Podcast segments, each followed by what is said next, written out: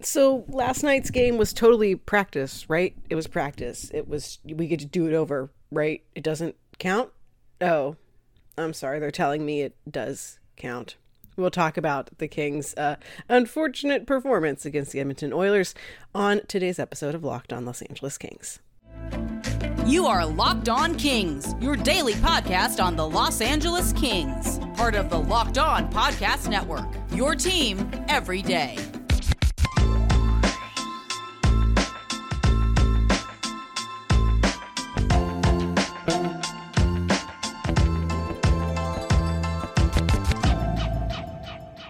Hey everyone, happy Thursday. You're listening to Locked On Los Angeles Kings, part of the Locked On Podcast Network. My name is Sarah, host of this show covering the Kings since around like 2016 or so. So I'm super excited to be uh, going on this journey through their first playoff appearance since basically the time I started covering the team. And hey, at least they have a playoff win, which is more than I can say from their last playoff run. We're going to look at today's uh, last night's loss to the Edmonton Oilers. Uh, really, the less said about it, the better, but this is a Daily Kings podcast, so we're going to talk about it. And we're going to talk about what went wrong, other than, like, oh, I don't know, everything.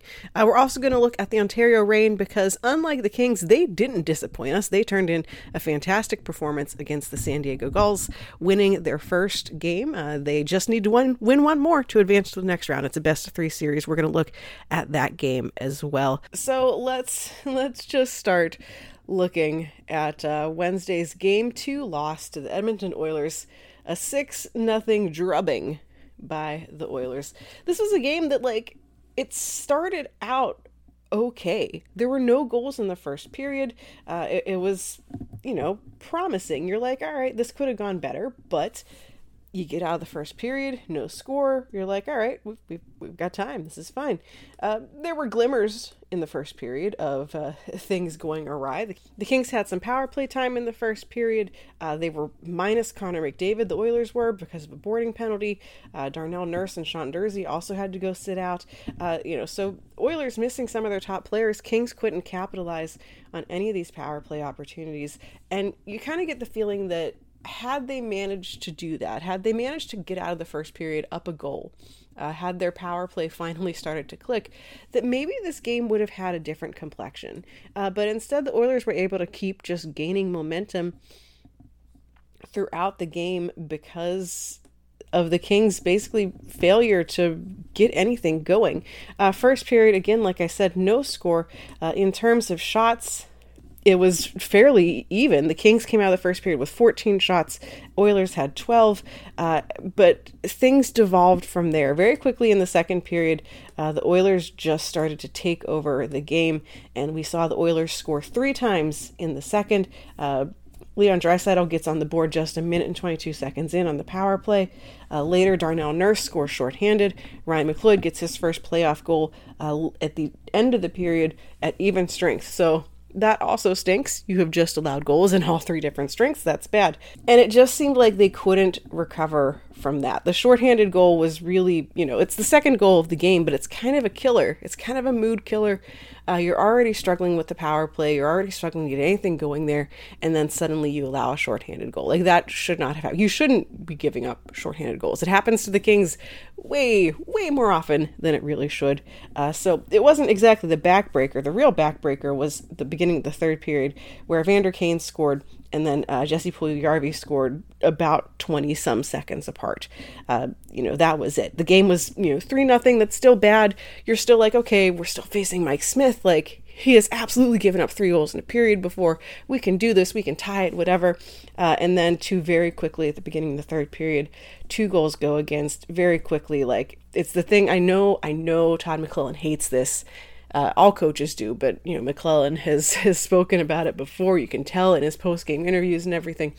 When you get scored on, the shift immediately after you just got scored on again, like that's just real bad. That's just handing over the entire momentum of everything to that other team. Uh, and so, you know, that's when you really got the feeling that there's just no coming back from this. Evander Kane scored again uh, later on in the third period to make it 6 nothing. Uh, but that this game was basically over at the start of the third period because of that.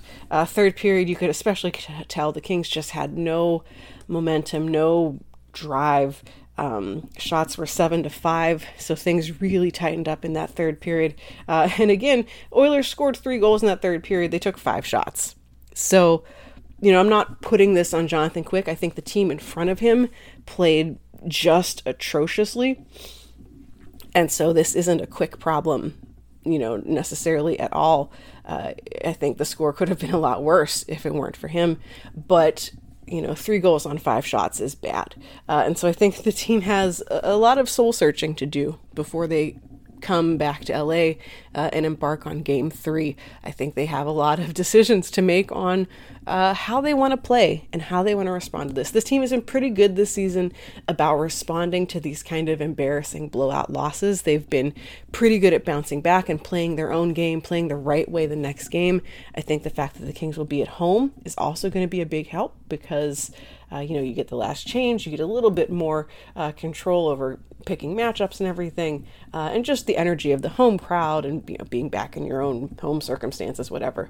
Uh, so I, I, think that I think they will learn from this game, uh, but it's going to be interesting to see how Todd McLellan adjusts. It was very clear that the Oilers adjusted from game one. Uh, Jay Woodcroft, their coach, you know, I, I, think you know obviously they changed up their lines in general. Um, game one, they did the 11 7 thing that they've been doing that we talked about with Brett at the beginning of the week. The host of Locked on Oilers, we've talked about that. Uh, for game two, they went to you know your, your, your traditional 12 6 uh, and made some changes in their lines. They made some changes in the way that they played. Uh, and McLellan, I, I, think one of the biggest complaints uh, that we've seen about him, both you know in his time with the Kings, in his time with the Sharks, and his time with the Oilers, is that he doesn't really adapt maybe as quickly as he should. And so it's going to be interesting to see what changes, what the lineup looks like for game three, uh, and where we go from here. Coming up next, we're going to continue to look at this game, and then, of course, we're going to talk about the Reign to end things on today's show. But before we do that, I want to tell you all about a great supplement that is out there that will help you, you know, get your energy back, keep yourself healthy and just live your best life possible. Uh, this is, you know, especially playoff time, games are late, uh, you're tired, you're just really pumped up. Like, there's just a lot going on. And so it's a time where you're probably going to need a little bit of extra energy in your life to get over the late nights, uh, to just really keep yourself going. And there's a ton of different products out there on the market to help you with that, but the choices can be overwhelming, especially if you're trying to address a bunch of different health issues all at the same time. Well, our new partner here helps address all those things that you care about better energy, a better immune system, better gut health, and the best part is that it's convenient, easy to use, and it also tastes great. It's AG1. It's a supplement that gives you 75 different vitamins, minerals, superfoods, probiotics, and much more to help you start your day off right and get your insides in shape. It's so easy to add a scoop to some water when you're starting off your morning. Even if you're not a morning person like me, uh, you basically don't even have to think about it. It's just a thing of water, a scoop of the stuff. And it's one simple thing that you can do every day to help take care of your body. So, no matter what kind of food life you're living, if you're into the keto diet, paleo, if you're dairy free, gluten free, whatever, AG1 will work for you and your lifestyle. AG1 and Athletic Greens came into existence when their founder was looking for an affordable, easy way to optimize his nutrition and to deal with some health issues. And the company is also doing great work out there in community, uh, donating to organizations that help get food to kids in need. Right now, it is time to reclaim your health and arm your immune system with convenient daily nutrition. It's just one scoop and a cup of water every day, and that is it. No need for a million different pills and supplements to look out for your health. To make it easy, Athletic Greens is going to give you a free one year supply of immune supporting vitamin D and five free travel packs with your first purchase. All you have to do is visit athleticgreens.com slash NHL network. Again, that is athleticgreens.com slash NHL network to take ownership over your health and pick up the ultimate daily nutritional insurance. So, in our last show after game one, we talked about a couple of things that uh, were concerning that we want to kind of keep an eye on uh, throughout uh, throughout the series, and both of those things have really kind of come back again uh, to haunt the Kings in this game. First off is the power play. Uh, Kings went 0 for 4 in this game. Oilers went 2 for 4. Uh, Kings, no power play goals at all yet this series. Uh, the Oilers are killing it, which again is really frustrating given that the Kings were great at killing off Oilers penalties in the regular season, surrendered no goals on the power play to the Oilers. Instead, here we're giving up shorthanded goals.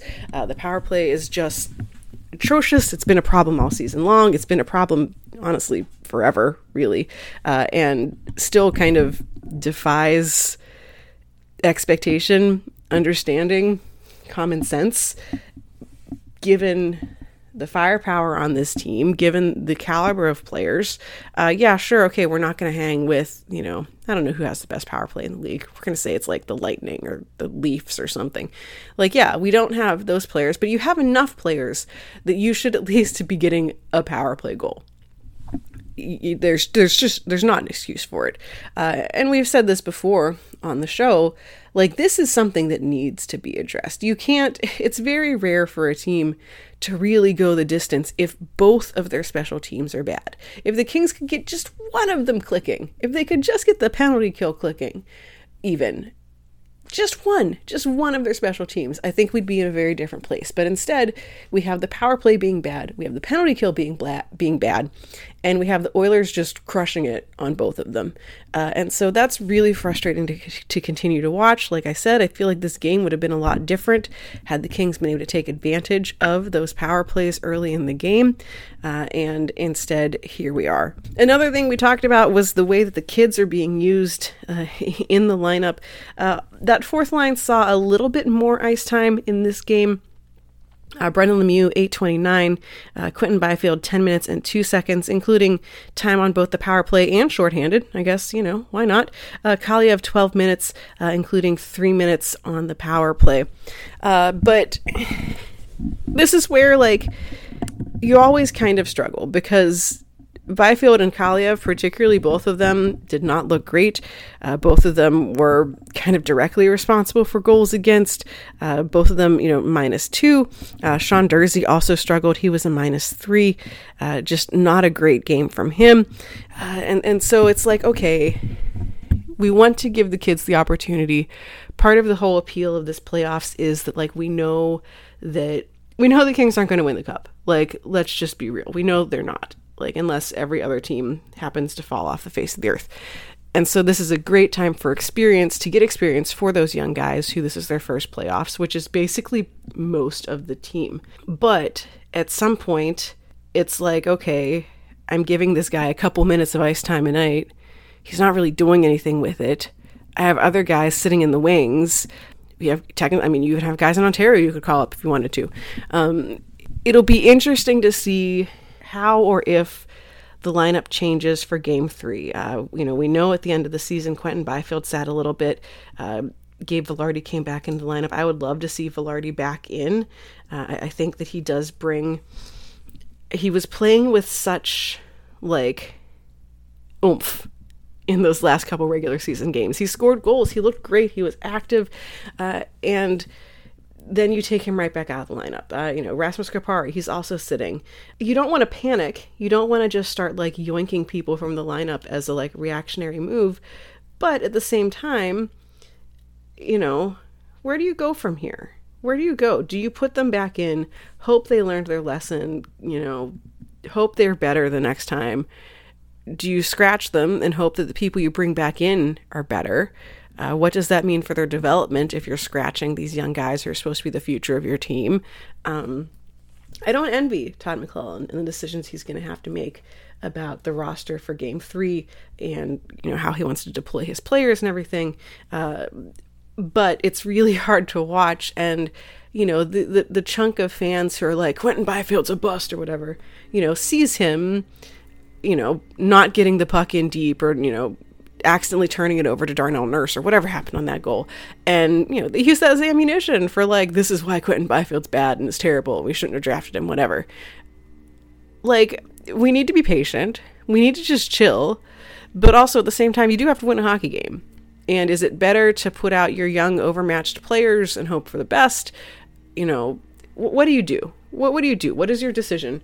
For the next game. So, like I said, it Todd McLellan has a tough job ahead of him of figuring out where to go from here, how to improve, how to give the Kings the best chance of winning.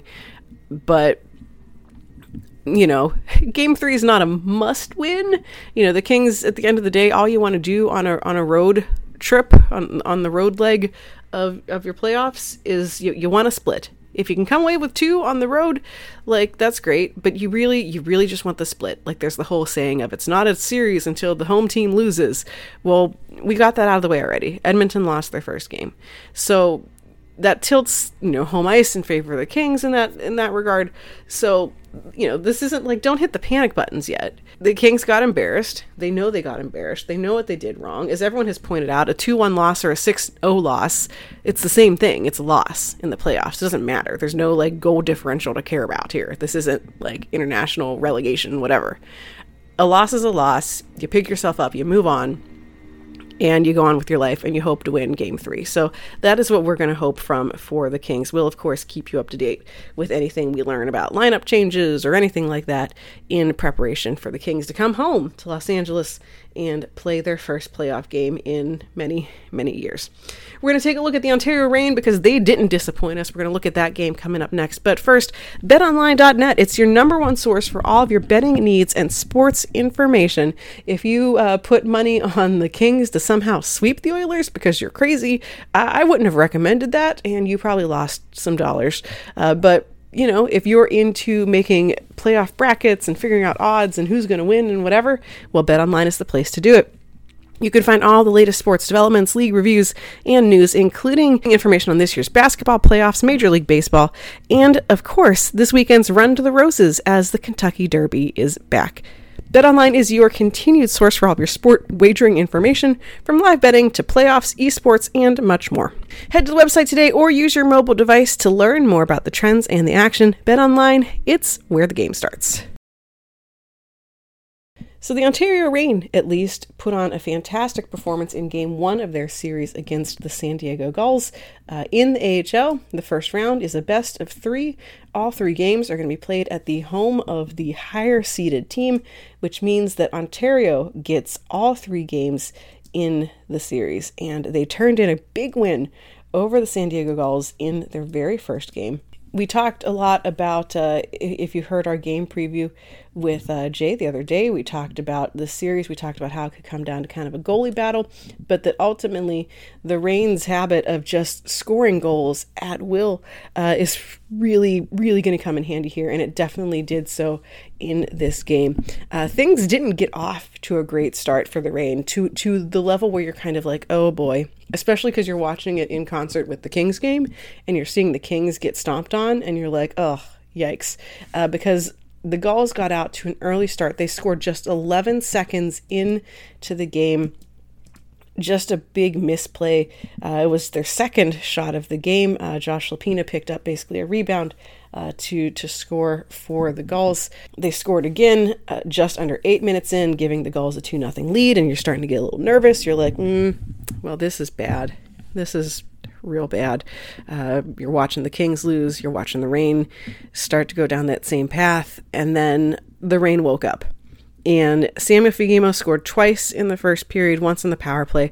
Austin Wagner short, scored a shorthanded goal. Did you remember Austin? I feel like Austin Wagner, for as much as he's been sort of the like, he was the guy that everyone loved to criticize on the Kings. And I get it. I've certainly criticized him too because he was not great. He was not particularly great at the NHL level, but we, we all kind of forgot about him down there in Ontario. But he got the Reign, uh, you know, all tied up, shorthanded. Uh, he's had a couple of those this season. Uh, his his speed is a lot better used in the AHL, where his hands are a little bit better. Goalies' defenses aren't quite as good in the AHL as they are in the NHL.